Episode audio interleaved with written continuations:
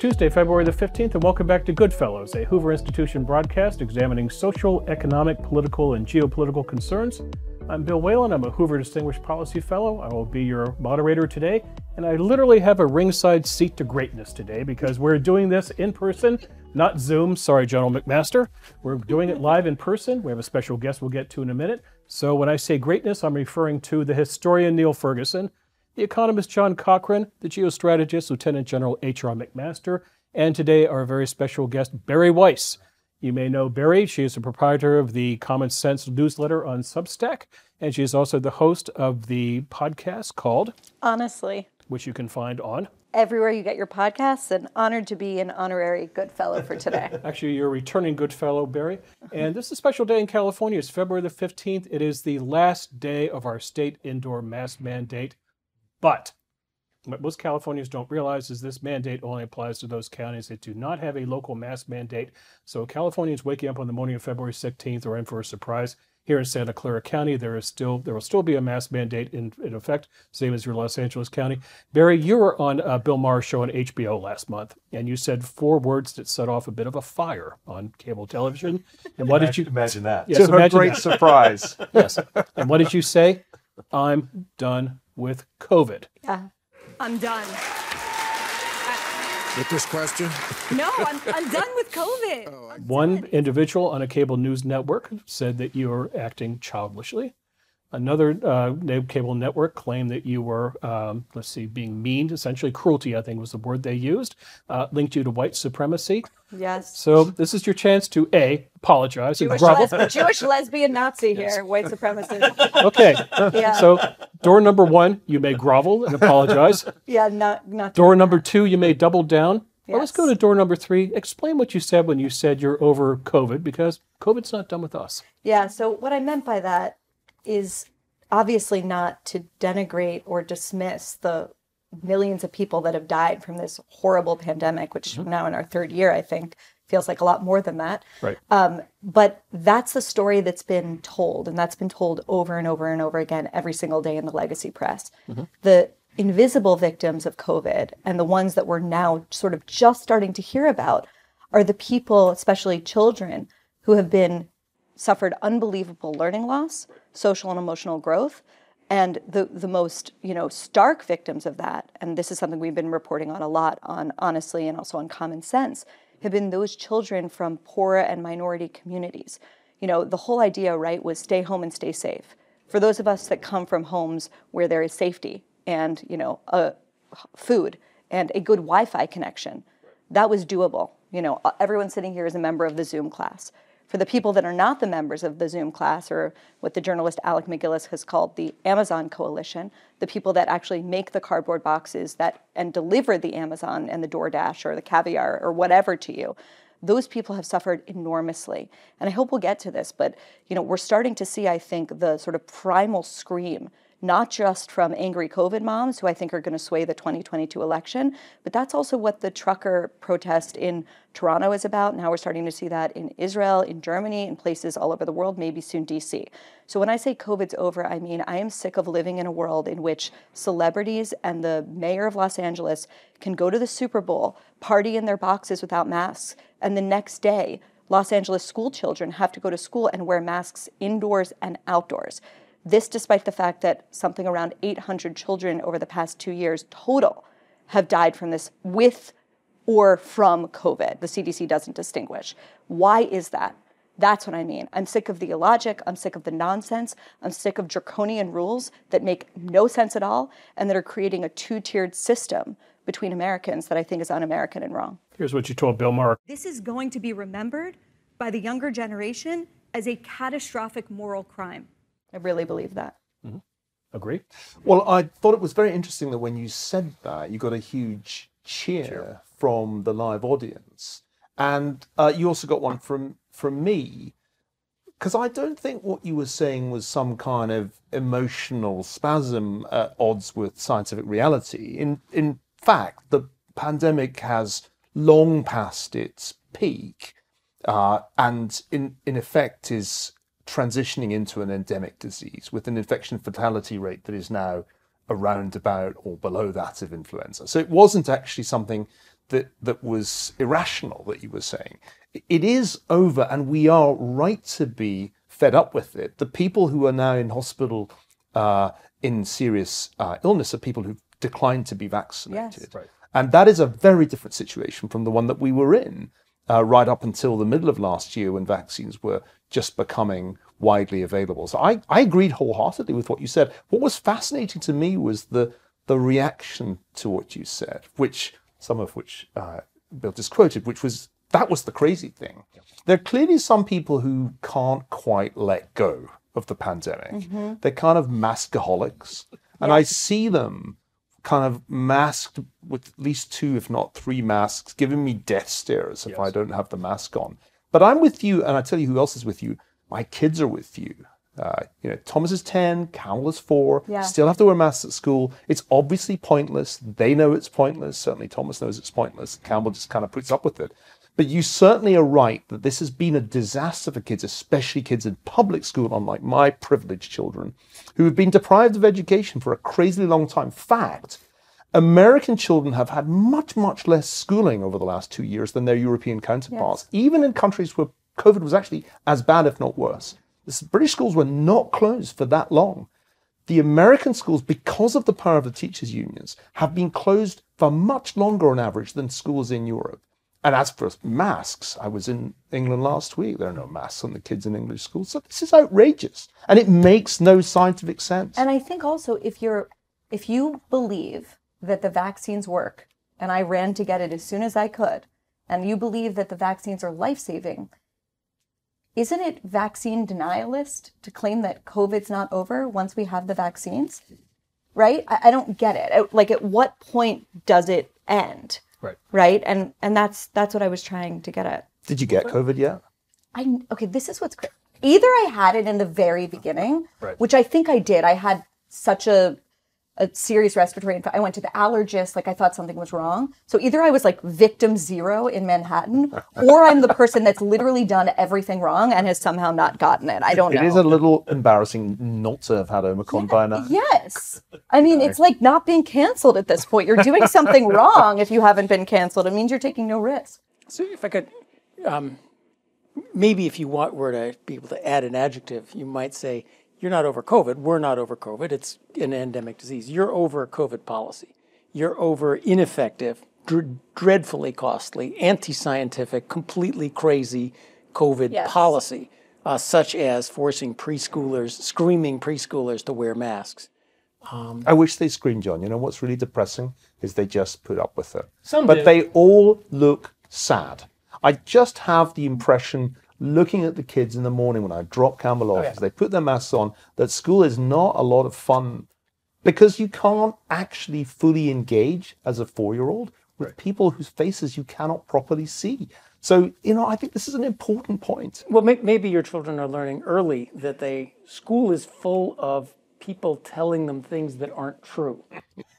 This is going to be, by the way, the most right wing generation that America's ever seen. It's seen. already obvious. Generation T, they came of age, or they the had their first political experiences under him who must not The be The elites named. are full of it, and wait till the teachers try to tell them uh, a lot of others. But I want to.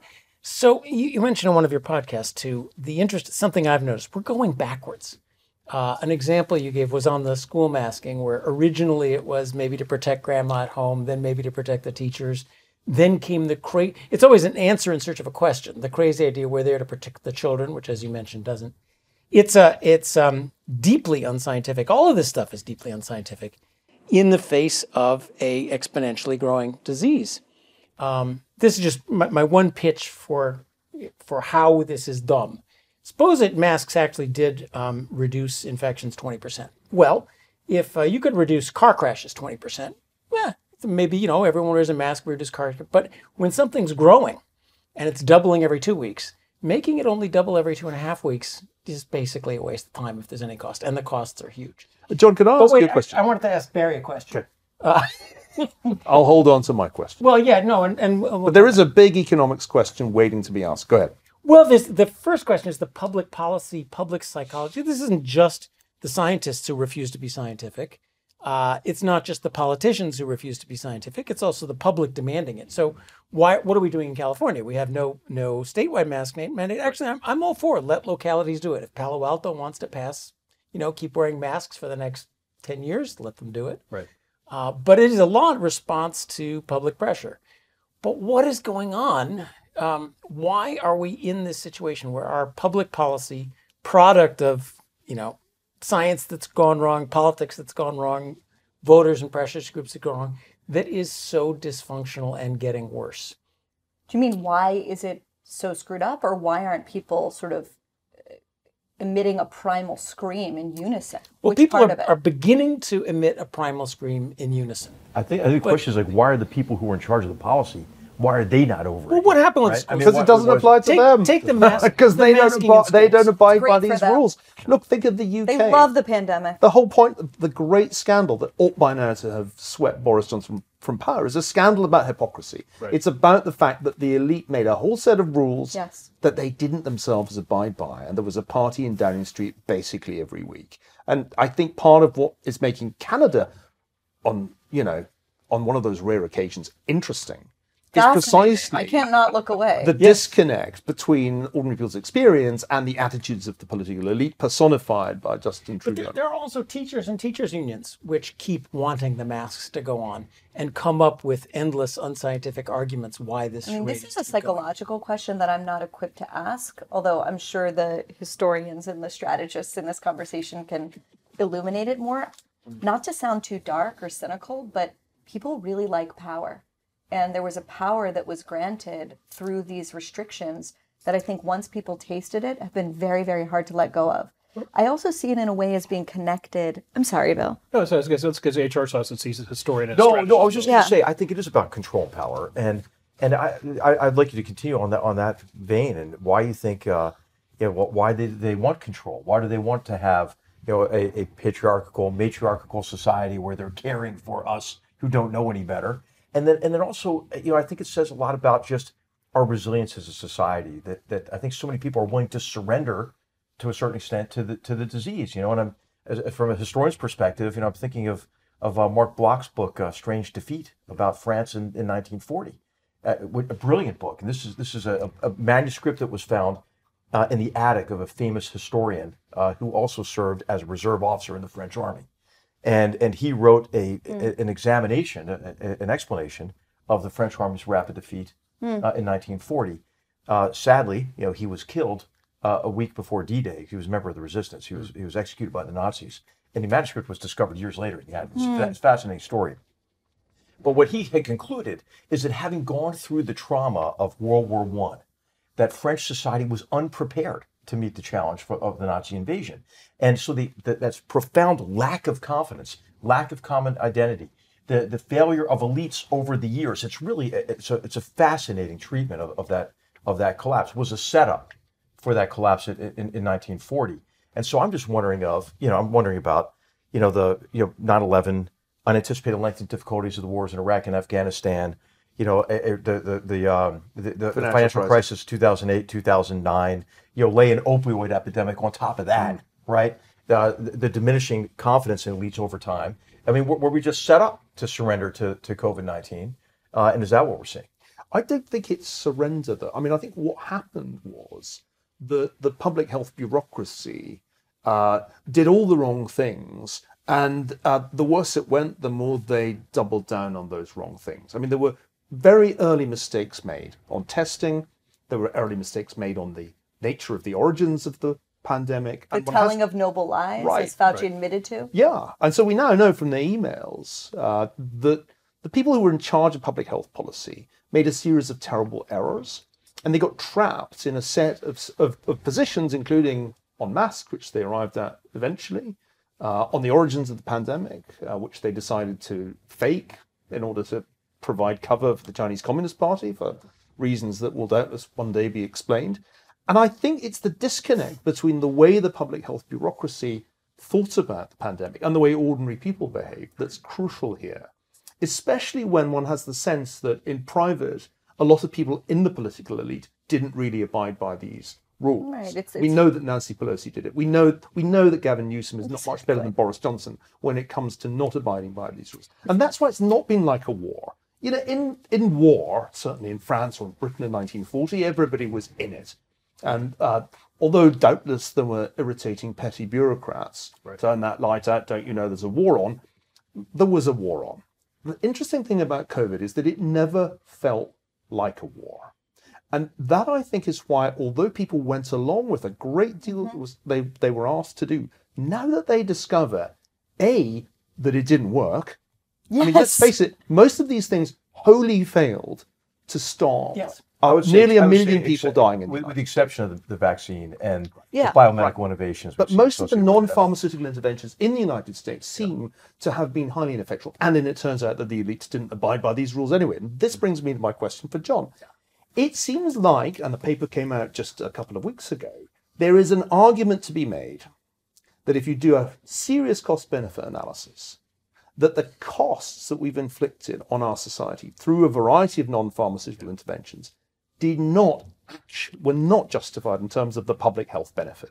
If that's the case, and there's at least one paper out making that argument, then we can look back and say, a little bit like the French after 1940, this was a policy disaster. It, it was it, it involved sacrifice, loss of education, lots of people's cancer operations were postponed, and it didn't work. That's the thing that's gradually dawning on people. We did all this, Why? and we still ended up with a million dead. Well, do you think that it's going to prove the Great Barrington authors were right? I'm beginning to think so. Yes, actually. What do you think, Tom? Well, I've, I've read some of the, there's actually now even review papers. Uh, these costs were enormous, uh, not just sort of overall costs, as, as Bari mentioned, the cost to kids, especially falling on low income minority kids, kids who are already challenged to get a decent education. Uh, one of your podcasts mentioned, which I thought was brilliant, the lack of sort of community programs that now, you know, kids are out there shooting each other because they're not playing midnight basketball. Uh, and, and, you know, the trillions of dollars lost in lockdowns for nothing uh, it's clear this, you know, it just did essentially nothing to, to slow the disease. Now, um, if we could learn this lesson, it would be great. We have a tendency in this country to, uh, because we have to justify the narrative, to enshrine whatever idiocy we did last time as the only way to address things next time. So if we could come to this collective realization this was a disaster and not do it next time, that would be great so long as next time isn't a pandemic where 30% of the people die, whereas in fact, there you really do need to lock Yeah, down. there's, the stakes are too we, high. we could learn the to. long Yeah, lesson. There's too high wrong not lesson. But learning the right lesson would be. Now, the other great thing of what you've all mentioned is that it is clear in trying to understand what happened, the elites are not, they're, they're hypocritical, but they also don't believe it. So they were passing things that they themselves did not believe to be true, because if they had believed it, they would have put their own masks on and and not uh-huh. not had not had parties and so forth. So it was it was infection control theater. It was to try to understand what's happening. They were responding to a demand that they saw it. Now possibly this keeps them in power to sort of keep up a, a big enemy. But there's also a selection of you know the people who wander around Palo, Palo Alto outside in a 30 mile an hour wind with three masks on. Uh, there is a demand for uh, it's it's always uh, you know we're always in great danger uh, sort of thing. There are two, there are two impulses, aren't there? There's the, the petty, uh, officious impulse. Acton said that absolute power corrupts absolutely, but petty power corrupts pettily.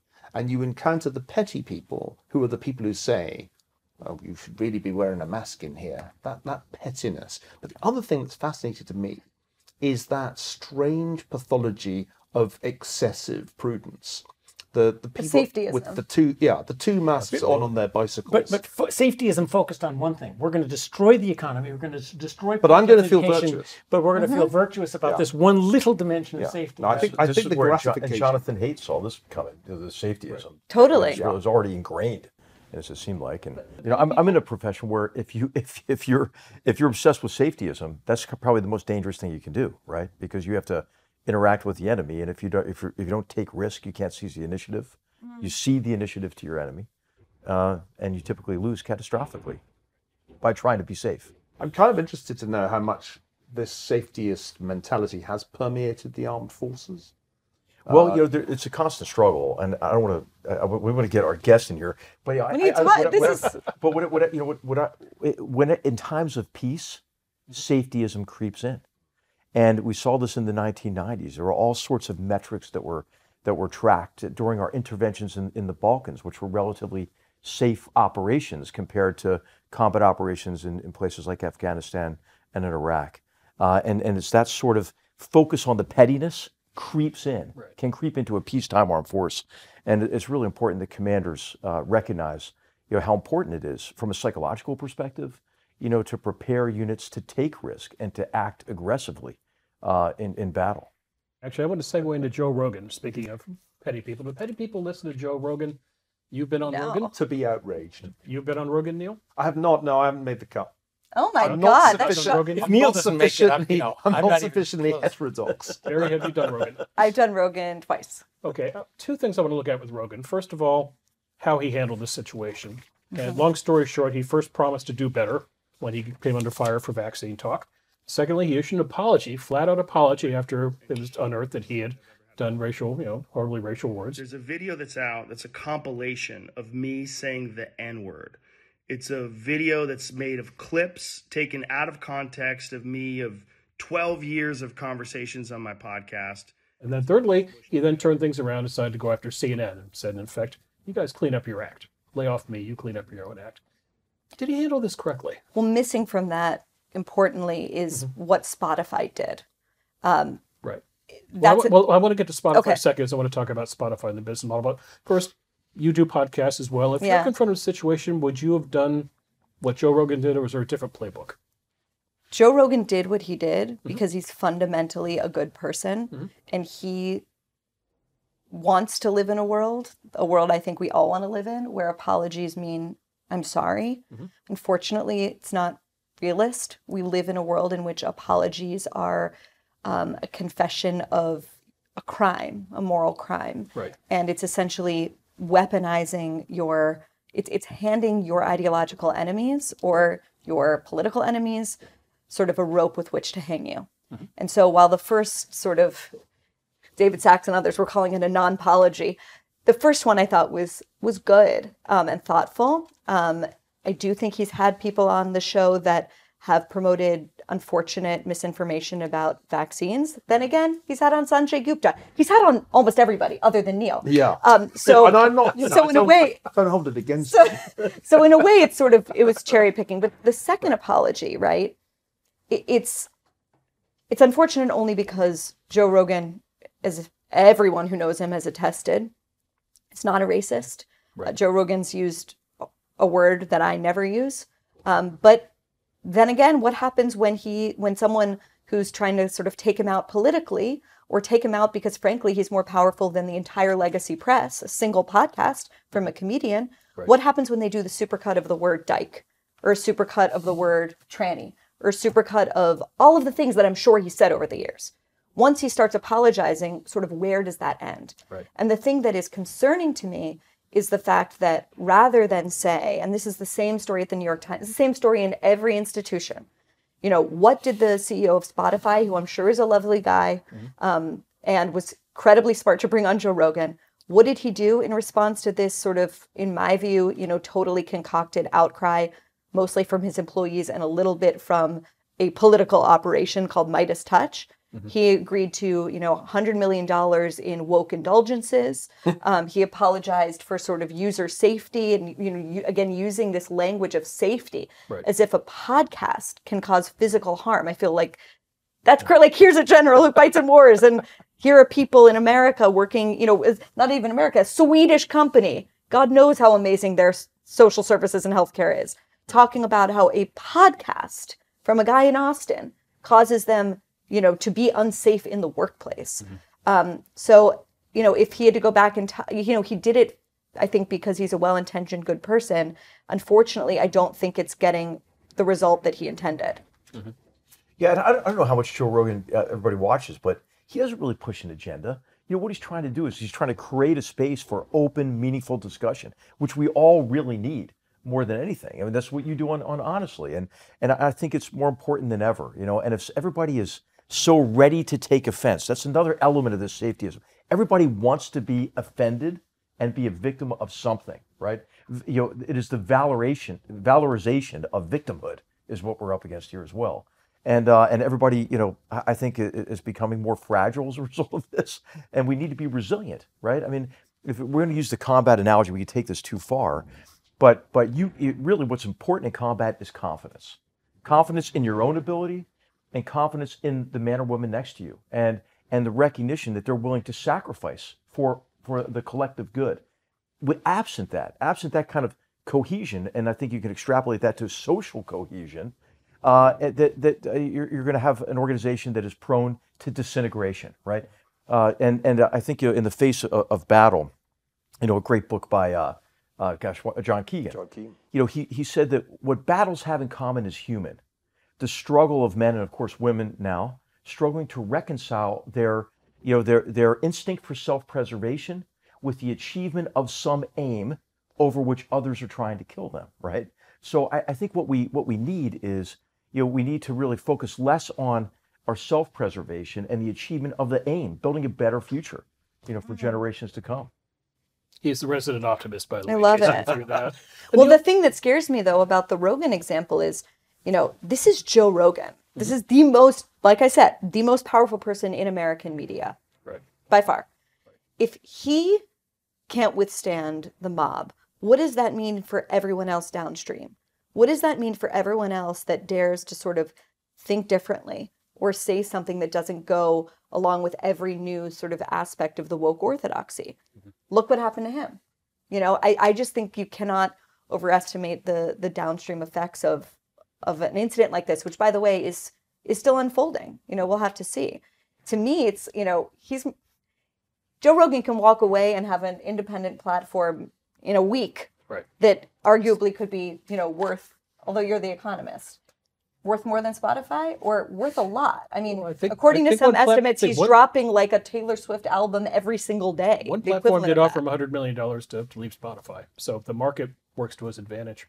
Yeah. But he is he can do this because he's big. Uh, If if I say something wrong on Twitter, I can't start a new platform. Get no no one's going to pay me hundred million dollars to do something else. And that is the this is just the latest in something we see three times a week in academia. Uh, Somebody dares to utter. You know, some some slightly ill punctuated tweet has happened to the guy from Georgetown Law Law, Law Ilya School. Shapiro. Ilya Yeah. Shapiro, thank you. Right. And and immediately they pile on and he loses And there, his job. and there is a clear case of bad faith, which I think also applies to, to Joe Rogan and the N word. The people who launch these attacks know that they're taking words out of context and they are cynically trying to smear somebody. They know that this is uh, bad faith. But, but, John, your point is absolutely right. In academia, it's a highly effective tactic because, uh, because Georgetown is not Spotify. Georgetown is in a position to throw Ilya Shapiro under the bus if they decide that, on balance, they would rather uh, appease the woke mob than stand up to academic freedom. So uh, here, I think you get a completely But- but- different. but there's no, there's no kind of Joe Rogan's in a strong position, as you say, Bill. He has got options. Also, this But- is but an it- easy, wait, it's also an easy business this up- decision for Spotify because they're choosing Joe Rogan versus Neil Young and Joni Mitchell and people, children, are you know, music of our youth. But I brought this up for a reason, which is is the point is not you know Joe Rogan. Right. The point is the conscious self-censoring and silencing of millions of people much smaller down the food chain. Ev- Every professor at an academic institution, and that's How it's how highly about, stu- stu- how about students and Exactly. students and uh, people who work for corporations who now know you know better if you get yourself on Twitter you're out of a job. Uh, if you and that's it's highly effective. You you pervert the English language. Word I love the words safety, trauma, and violence now no longer mean what you think they mean, uh, and and uh, and you effectively um, silence anybody who would even whisper or allow their guests to whisper uh, a, a view contrary to the mob. And But that's Bari, but Bari, what's what's your what's your strategy? Because you've been you've been you've had near cancellation Yes. experiences and have survived them. Have you ever have you ever had have you ever done Like one a of those? cat I can't- with have you ever li- done one of those big apologies? I can't remember. No, the only thing I apologized for was um, the first tweet of mine that kind of was a bad tweet that went viral. I was intending to praise an, am- an, a figure skater, and I used a line from Hamilton. Immigrants, they get the job done. Obviously, I'm extremely pro-immigration. My entire record shows that. It was, it was, you know, mischaracterized as bad faith, as being sort of anti-Asian racism. Um, anyway, the details of it aren't important. What's important is it was the it was my first time in the stocks, and I was at the Times at the time, and I was going on Bill Maher uh, that week, and they said to me basically, "You really need to clean this up." And I did it, and Bill looked at me like I had a third eye. Like, why are you apologizing for a tweet? What universe do you live in? But it speaks to your point about, you know, if you get big enough, you can kind of zoom past all of it. You can, you know, post and ghost, as they say, not even look at your mentions. But if you're coming up, and this was a few years ago, you know, I was really scared at the time of what it meant. The, the thing that I've been thinking about, and it's kind of a philosophical question, I don't know the answer to it if we know that apologies aren't really apologies anymore, They're confessions. they're confessions, what do you do if you actually do something wrong and you want to apologize? You have to take a leaf out of Jackie Fisher's book. Admiral Jackie Fisher, pre First World War, uh, said, Never apologize, never explain. And I'm trying to take that to heart because there is no longer any point in apologizing. It's it's That's what actually Trump taught us, it's of. the Well, blood. I was just going to say the that reminds me of a boss I used to have. Right. You know, I mean, I- Put your head down and keep going forward. Exactly. but, but isn't, isn't that that- unfortunate? isn't that the it is, takeaway? it is unfortunate. It is unfortunate, I think, though, because you know, I, I think, I, I think you we want to be empathetic, right? We need to be able to understand really complex problems from the perspective of others. It's really a precondition for having meaningful, respectful discussions. And if we lose that, and if we become defensive to the point that we're saying hey, we're, we're never going to apologize because we, we believe in our own infallibility, or we're at least afraid that if we show any kind of chink in our armor, that it's going to be the, the beginning of the end for us. So I, I, I hope it doesn't get that bad, Niall. But I, I understand what you're saying. I mean, I, Well, it definitely is that bad. The question is, is the right way to resist it by doing as you're said, you know, taking a page of uh, Trump's book essentially and just never giving in, always being double down defensive, doubling down, is. brazen through, or is the solution to sort of, you know, I don't know, like do the do what we know is the right thing, which is if we want to repair a relationship or we know we've done something wrong, to apologize, knowing it Well, can be let- used let's- against us. Let's distinguish two scenarios. One scenario is you you have you know you've got 280 characters and and something was mispunctuated or could be taken out of context. Right. Twitter goes nuts. Students are out demanding your your uh, that you be fired and so forth. Uh, how you handle that is one question, but the other question is the larger question of public discourse, where there isn't you're not fighting an attempt uh, by the mob to cancel you, and there I mean discourse only happens if you can say, "Oh, what we do all the time, HR. Uh, gee, I was wrong. Thanks. you, you taught me a great lesson here. Um, can you know? Can you afford in public discourse to say, uh, I'm, "I've just learned something from you. I've I've understood your point of view." Now, in in um, our branch, I, I think you can, if you know, if if you're not putting a mob at bay in a lot of our political discussion, that seems harder and harder. It's always you always seem to have to pose as this was the idea I've had since I was six years old, and it's immutable, and I don't care what anybody else says. Uh, and and watching the spin come out of both of our parties, it always seemed to, we were always not only just we're right now, but we've always been right, and we never listen and we never change our minds. That's an unfortunate kind of public discourse. I'd like to get your guys' thoughts on the Super Bowl, which I know Niall did not watch. No, I did not. I didn't either. I didn't even watch the ads. That's how un-American I am. Stupid, stupid, stupid Bowl, right? Stupid Bowl. But if you watch the the ads, line you afterwards. watch the ads, Bari, celebrity after celebrity after celebrity trying to sell you on crypto. And oh, so really? they're just trying to attach celebrity cool to crypto. So maybe that's what Spotify's after by going after the Obamas and Harry and Meghan. They're trying to give you celebrity cool into joining their.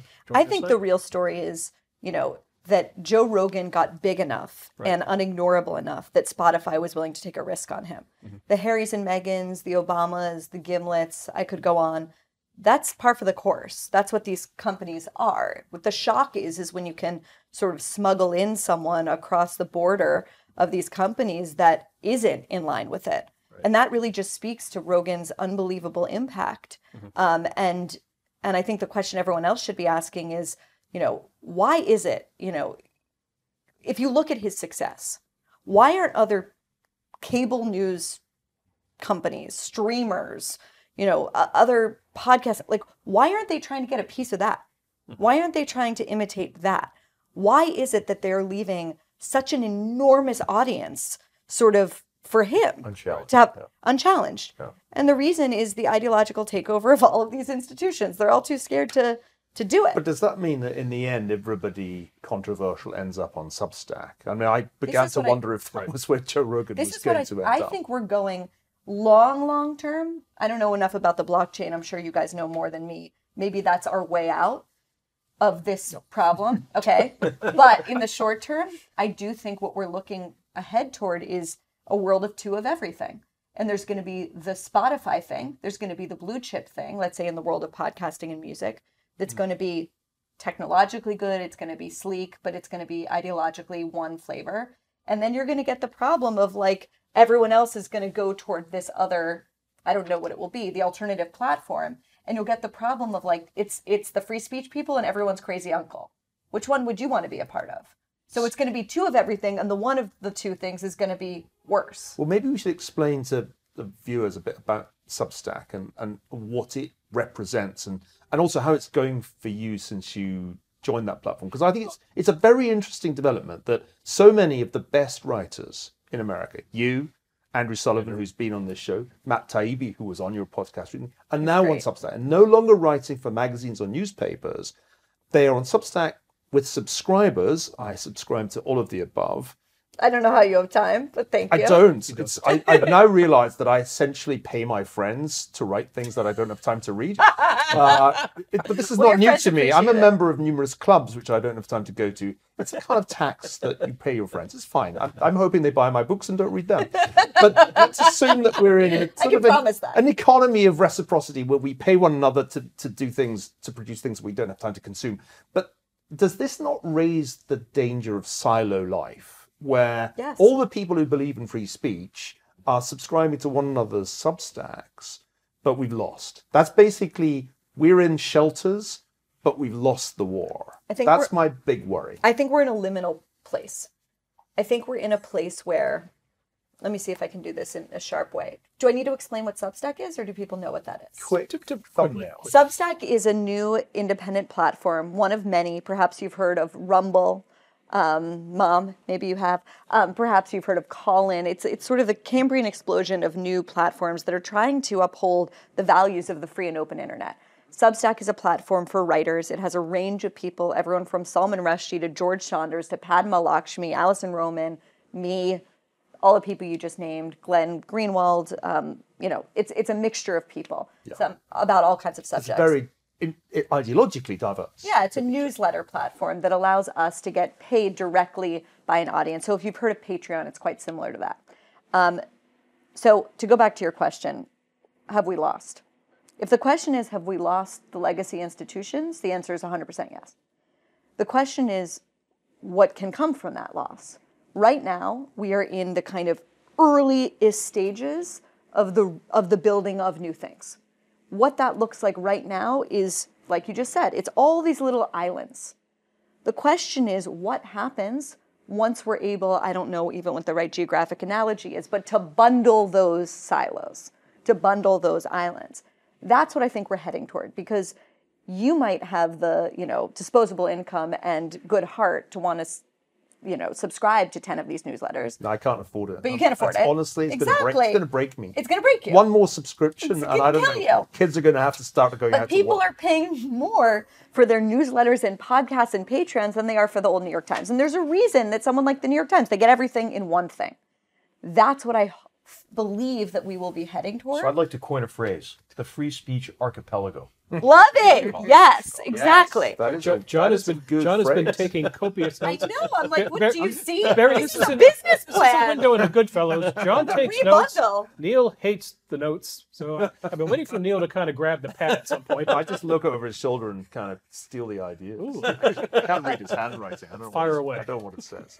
But yeah, come on, you're the economist. How do you get? How do you? This is a this lo- this looks to me like a classic economics problem. It actually is. there are Because if you too many bundle pe- subscriptions. yes, and if you want to bundle people, right? Let's say I want to go out and, and propose to Andrew Sullivan, hey, let's let's jump If you in propose to. Andrew Sullivan, that would be a story bigger than Kanye West. I, Right. I, want to do two two preferences. Anyway, it's too expensive is the point.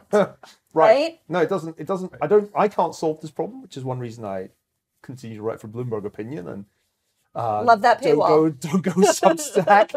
But John, solve the Economist. It's a problem for an economist. So I want to make two prefatory comments. This is the difficulty of writing things down.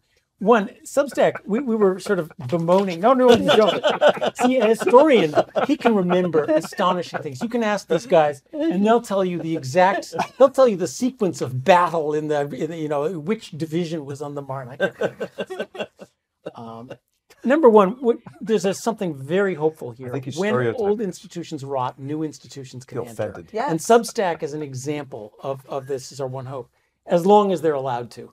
And this is one of the things I worry about the new regulation of the internet. What regulation Yes. does is it stops entry and, and this right to create new stuff and kick out the old ones. You know, remember that, oh, yes, the internet's all a monopoly. Yahoo, Netscape, and AOL are in charge of it, right? Uh, so that, there- that this is our great hope. Uh, second point, there's this sort of nostalgia for the national institutions where we, you know, we all kind of had one thing together. But that too, that you know, the early era of the printing press, or even even the early United States, was pamphlets and newspapers and people spreading all sorts of fake news. We only got sort of three networks and and three large uh, newspapers under a lot of regulation and a lot of censorship of all sorts of ideas. So I'm I'm not unhappy about lots of crazy ideas. I think that's uh, that's an unf- that nostalgia is, is something we should be aware of. Uh, but yes, uh, it needs to come together, and uh, this bundling is the exact. It's kind of unfortunate that uh, so I don't subscribe to as many things as I'd love to because they're all under a paywall, and I want to read one article every two months, and I don't want to just uh, subscribe to this one thing. Why can I not spend? You know, this is to some extent there are models for this, but they don't work. Why can't I spend I don't know fifty bucks a month and I get access to everything? And, Why you know, isn't can't Substack? read. Why isn't read all these Substack offering me a bundle where it's discounted? Right. And I can get Bari and Andrew Sullivan, and I get Matt Taib. I can get my favorite authors with at least some discount. I'm waiting for that to happen. but or- market failure, guys. Not or maybe Well, you just not a you could- market failure. It's good for the creator. Right, okay. It's great for the creator, right? And the it the question, right, is can you come up with a model that is that rewards the creators in the way we're getting rewarded now, or the journalists, but there's all kinds of people in this realm that we're talking about that is also effective and um, smooth for the reader. And, that, and we're, we have the first part. We do not have the second part yet. I have some ideas about how the second part could look. I just want to pick up on one thing, which is the regulation thing. Although maybe you want to get to truckers later, but it's connected. Well, it, it- I just sit here. have you been following? I mean, But we, yeah, the economic model. We need to finish up the economic happening models. right now that I don't think most norm most normies are following, and that is the that is we we we've we know what cancel culture looks like and silencing and self censorship. We know what deplatforming looks like. Now we're seeing what debanking looks like, and what does it mean when you know the government Go- of Canada? GoFundMe thing, right? It's not just GoFundMe. Now it's they're they're shutting down people's individual accounts. I believe. Right. Um, they're shutting down the use of um, using Bitcoin and the kinds of things that activists use that maybe some people are uncomfortable with. Whatever. The point is, they you know I don't remember any analogous thing happening in the summer of 2020, and now that is happening. So this is the argument for crypto. Yes. Another of my favorite Substack contributors is Antonio uh, Garcia, Garcia. Martinez, Yes. uh, author of Chaos Monkeys, uh, but a great uh, tech uh, pioneer, as well as a very funny and interesting Great writer. writer. And uh, he commented on uh, recent events, including in Canada, with the uh, the remark, "This kind of thing makes me want to, you know, l- load up on crypto and head off into the wilderness," because to to go back to this issue of can you be financially cancelled? I think there's a major concern brewing that if uh, if woke corporations, if wokeness becomes so much a part uh, of corporate America, uh, that we find ourselves being told, uh, we notice that you have a subscription to the notorious heretical figure of Bari Weiss and Substack. We are unable to pay the subscription, or if you continue to pay the subscription, we will have to suspend your account.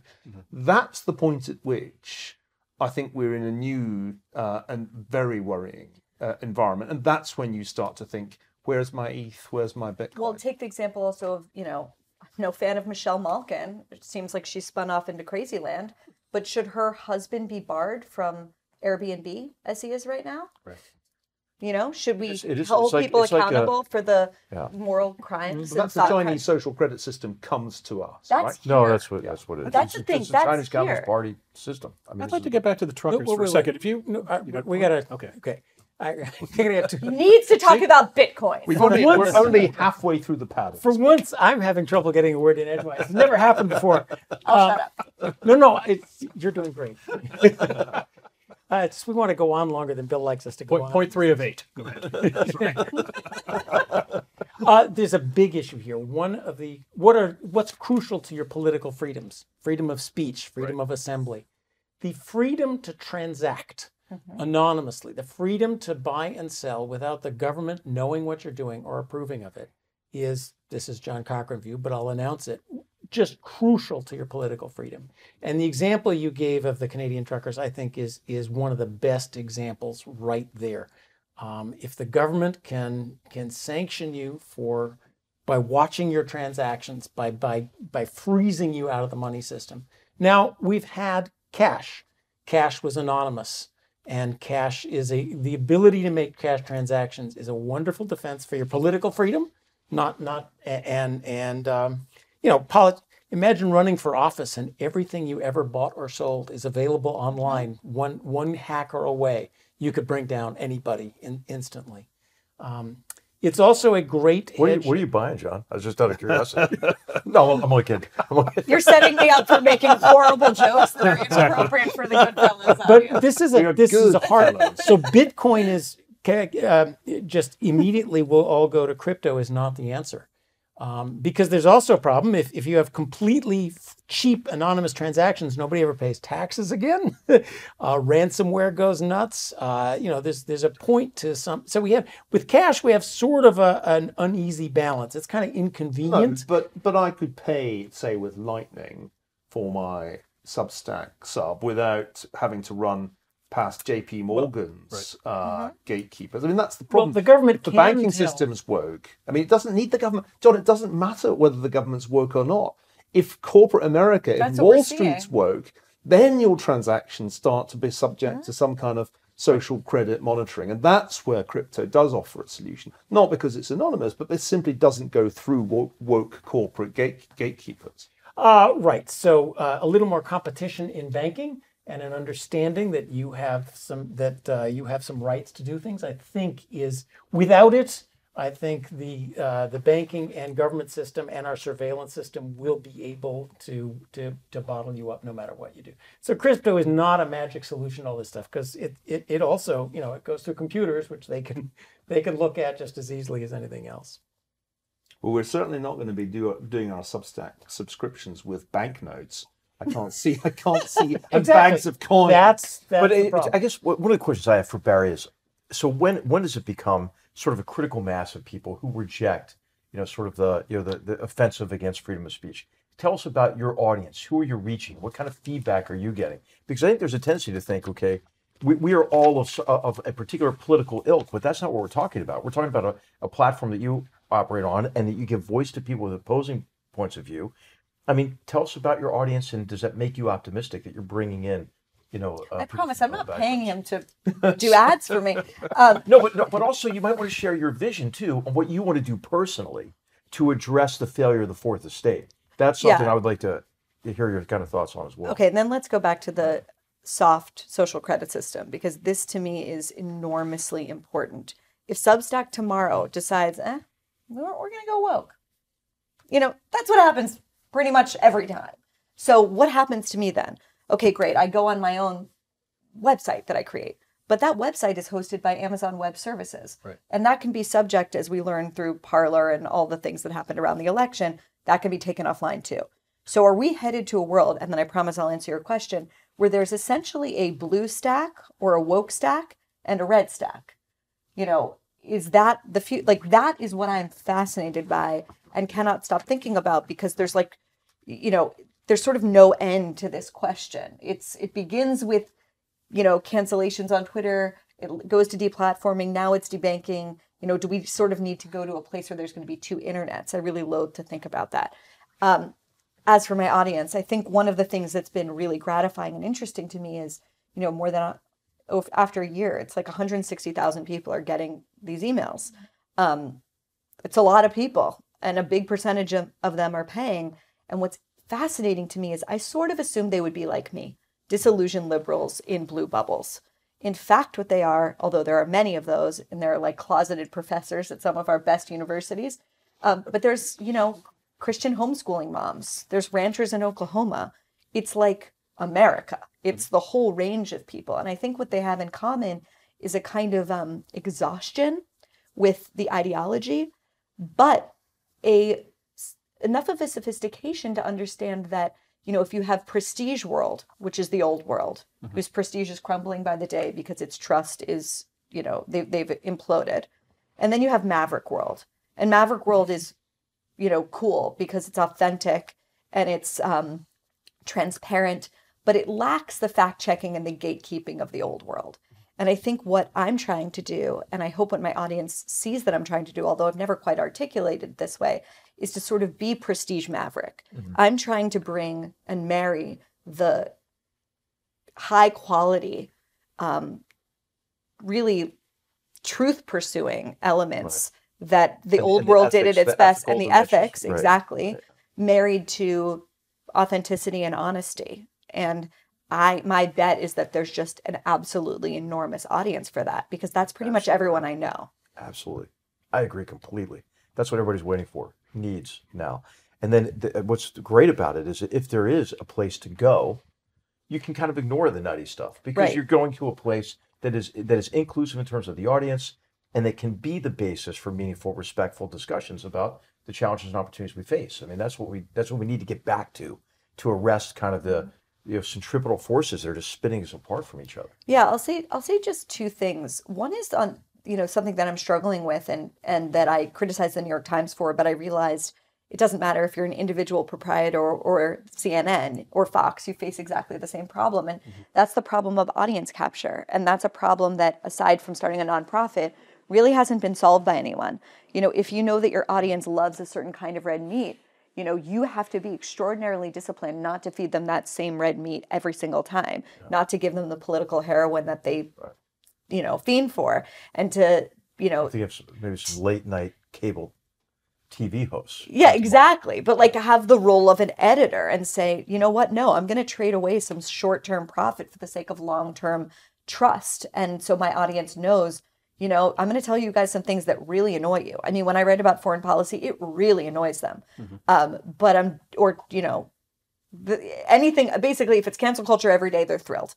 If I mix up what's at the buffet, they're not as thrilled. My numbers go down, but I'm doing that anyway because I think it's really important to respect my audience enough to say, this is what I'm good at. What I'm good at is sort of curating um, stories about what I think are important in the world. So, what's you're building a larger long-term audience. I mean, certainly That's every, what I every survey I see of American attitudes shows, you know, 20% rabid right-wing partisans, 20% rabid left-wing partisans, and a vast majority in the middle who expresses exactly the kind of views you just expressed. Now, they're they're less quick to jump. You don't hear from them as loudly, but slowly but surely they start canceling their New York Times subscriptions if they're mm-hmm and they start canceling their uh, you know uh, their Fox News or whatever on, is, uh, is on the right subscriptions, and slowly but surely you build a reputation for you know getting that that audience that you described. So Bari, what's your advice to a young journalist who comes out of Columbia or Medill and is now getting into the business and has not mm-hmm. experienced the opinion section of the New York Times, or the Wall Street Journal? Would you tell them to go straight to Substack and do their own thing, or would you put them in a news publication for a few years? How would you proceed? Well, they should send me their application. Um, no, I the thing is, I wouldn't tell them to go to Substack right away. Really? And no, and the reason is that well, for, there's two reasons. One, you know, in order to really succeed on that platform, you need to have built up an audience sort of already. That's mm what we see from the people that are succeeding most on the platform. That and sort right. of first movers. The second thing I would say, and this has just always been true, is scoops are everything. Information is everything. Re- reporting is what I'm looking for. Mm-hmm. And I think that's what any good editor is looking for. And the, and the thing is, is that for all of the ideological things that we detest about the old institutions, we still need a world with institutions mm-hmm. because institutions groom people. How do you think I can do what I do? It's because very patient people poured untold numbers of hours into my growth. They rewrote, you know, every editorial I wrote, you know, every piece I wrote at the Wall Street Journal was rewritten for like five years. And now I'm doing that for people. And that's ultimately what I'm interested in doing. Because if you're just a, you know, a really smart person, not me, but a really smart person with a podcast and a newsletter, that's great for you. And you can make a really good living doing it. Right. But if you're ultimately interested in changing the culture in a, a foundational way, you have to build an institution because you need a way to sort of mentor younger people and create guardrails and bring them up in a in a in a culture right that you are spending a great deal of time creating. So basically the only thing i do now other than editing writing hosting is searching for that new talent. Um, and one of the things that gives me hope actually and i hope you guys feel this way when you interact with undergraduates here um, is that oh my god there's a lot of incredibly talented sane people who don't want to go along with an ideology that forces them to closet themselves. That, that is which- so that is so true. That's my experience completely here and in other universities where, where I've taught or lectured. And but what I what I what I do see is a concerning trend toward self censorship among students because they're afraid, you know, to get you know to get But- you know the, the the tweet with like five you know fire emojis on it in response to something they say in class. But I think you there's know? here there's two things. One, they need models of people that get the fire emojis and worse, withstand it, and become stronger for it. Yeah. They need people that they can look to and say, "She did it. I can do it too." They need heroes and mentors. And the second thing is that why are they self-censoring? They're self-censoring not just because of social pressure. They're self-censoring because they're thinking, Ugh, if I want a career at McKinsey or Goldman or whatever, I know middle schoolers that are self censoring that tell me that because they're thinking, I want to get into a good high school. I want to get into a college. I want, I want, I want, I want this whole system. We need to provide those young people with an alternative set of places where they can aspire to, where they can go, where they can have a career, where they can meet their spouses. If the only thing that they have is this sort of like wokeified corporate, you know, blob, mm-hmm. of course they're going to do that because that's the only that's the only world that it seems to them that they can live in. It should be said this is one reason that you and I got involved with the idea of creating a new university in Austin Yes. because we don't think it's enough just to be on Substack. We have to build institutions where there can be intergenerational knowledge transfer and where these courageous young people can come thinking, you know what, I actually can say what I think in this classroom and it's not going to lead to my future cancellation. So I, I think this is something where we both agree that institution building has only just begun, mm-hmm. but we can no longer hold out hope, serious hope, of recapturing the established institutions because mm-hmm. they've that's right. gone. Whether it's the New York Times or Yale, uh, there's there's no getting it back. Certainly not within the lifetime of of, of Thomas and Campbell. Exactly. You know, that we have to think about what are they going to do. If I fast forward just a few years, when T- Thomas is 18, he, he's not going to have the opportunities I had when I went to Oxford in the early 80s with the self same Andrew Sullivan. We could say exactly whatever we liked with no negative consequences. And thank God there was no social media, so it can't be tracked down and archaeologically used to destroy us. But I mean, that doesn't exist now. And I, you know, I look at Thomas, who's extremely bright and certainly not woke and eager to challenge the things that he's told at school. And I think, well, what are we going to do with you for, for just a few years down the line? Because it ain't Yale.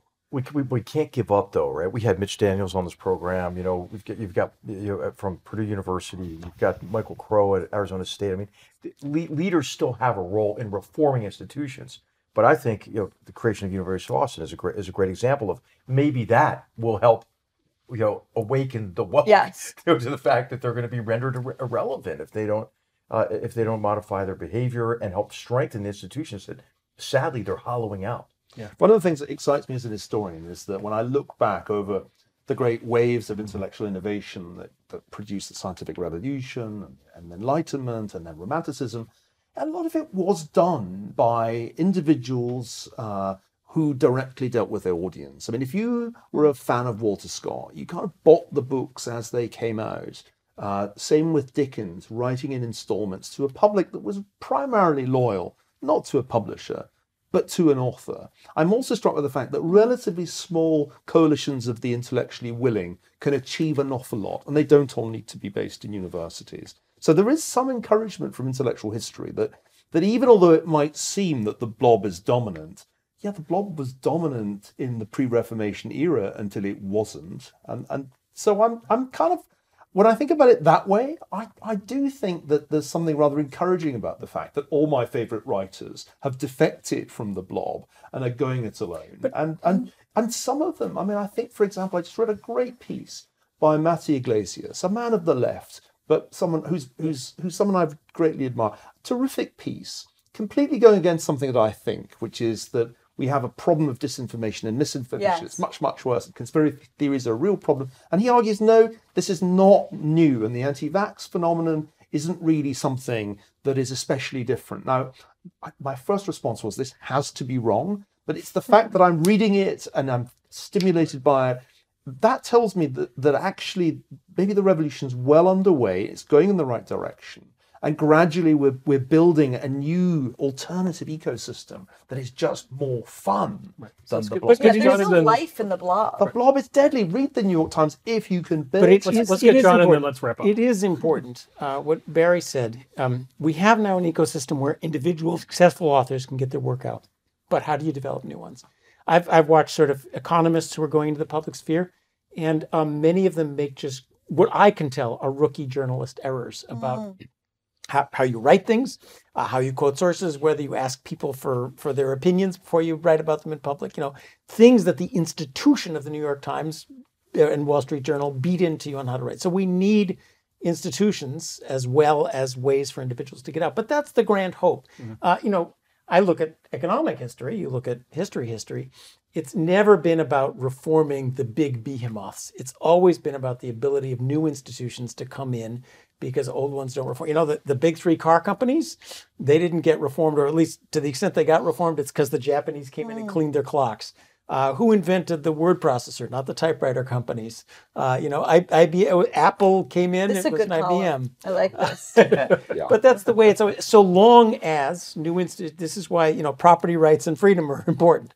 So long as new institutions can come in and challenge the old ones. So uh, that that's our grand hope. That, you know, the University of Austin is a grand hope. Yes, not the reform the old battleship. Uh, come in with a new one. we didn't do truckers. No, we didn't do truckers. Well, you'd have to come back. We'll do truckers. All right. Well, we did a little bit. The, little the bit of truckers, the yeah. truckers getting Can't their bank accounts frozen is Okay, that final, act- final subject, then we got to go. Uh, P.J. O'Rourke passed away earlier today, the great political satirist. Uh, beautiful writer, just wonderful, great sense of humor. Uh, I'd like to get each of your thoughts on P.J., but also Niall in particular. What happened to the great art of political satire? I think the reality became too uh, funny in its own right. There is there's no, none. there's You know, no room P- left for it. I PJ mean, Life- I, life I mean, I trust. never met PJ O'Rourke. I read him a lot. He was kind of a way into American politics Right. in the 80s and 90s if you were sitting in Oxford. And, and at that time, it, it needed somebody with his irreverent wit uh, to enliven the finer points of Bob Dole's career, which wasn't self satirizing. But we reached a point where I think, and he would probably have admitted it, he was sort of superfluous because uh, the entire political process jumped the shark in around 2016, and, and, and it became harder and harder to make anything funnier than the news. Uh, so, I mean, I, I, I thought really highly of him, but it's interesting that in a way his zenith lies quite some years back when Bari was probably Yes. in I was going to prep say his books are on my dad's bookshelf, but exactly. I knew you were going to make me feel old. I hate you. Ah, boy, I will miss P.J. O'Rourke. Um, I think it's a mistake to think of him just as a satirist or a humorist. I think Parliament of Whores is probably one of the best pieces of political philosophy uh, written. Of course, I don't read as much as I should of political philosophy, but it is. It is. I recommend read Parliament of Whores. It is actually a serious. Uh, uh, it, it's it's like a, a new de Tocqueville about the nature of American politics and society posing, uh, you know, easily digestible because it's so bloody funny. Yeah. And that was his. That was his true. And that that's timeless. Um, that that will last a long time. So, HR? miss HR? We'll give Bari the last word. HR? Hey, I, I just think we ought to celebrate somebody who had a sense of humor, you know, and I think I think sense of humor is, is uh, And drank and smoked. right. Yes. It's, it's Proud important. I, I think it's an indicator of empathy, right? People who have a sense of humor are generally empathetic. We need a big dose of that now, you know, to get away from this tendency for everybody to want to be offended, to want to be a victim, to want to be outraged. Hey, lighten up a little bit, you know. And light up. Right. a large cigar in honor of Say PJ. amen. Uh, amen to HR. I've talked too much. You get the last word, Ms. That Weiss. is the last word. That is the last word. That is the last word. Amen to HR. Amen to that. Guys, great conversation. Bari, thanks for coming up and joining us today. Hope you had a good flight up from LA, and I hope your dad's having a good time here on campus as well. Oh, I think he's excited to be here. Thank you. Great. So that's it for this episode of GoodFellows. We hope you enjoyed the conversation. On behalf of my colleagues Niall Ferguson, John Cochrane, HR McMaster, our special guest Bari Weiss, thanks for watching today. We'll be back next week with a new show. Until then, take care. And again, thanks for watching. If you enjoyed this show and are interested in listening to more content featuring HR McMaster, subscribe to Battlegrounds, also available at hoover.org/battlegrounds. Do you know what Wordle is? Yes. Okay, you do. You guys into Wordle? You're a Wordle generation here. I don't know. I don't know. I've No, never played it. No, I, I've, I've, I've managed to not know what it is.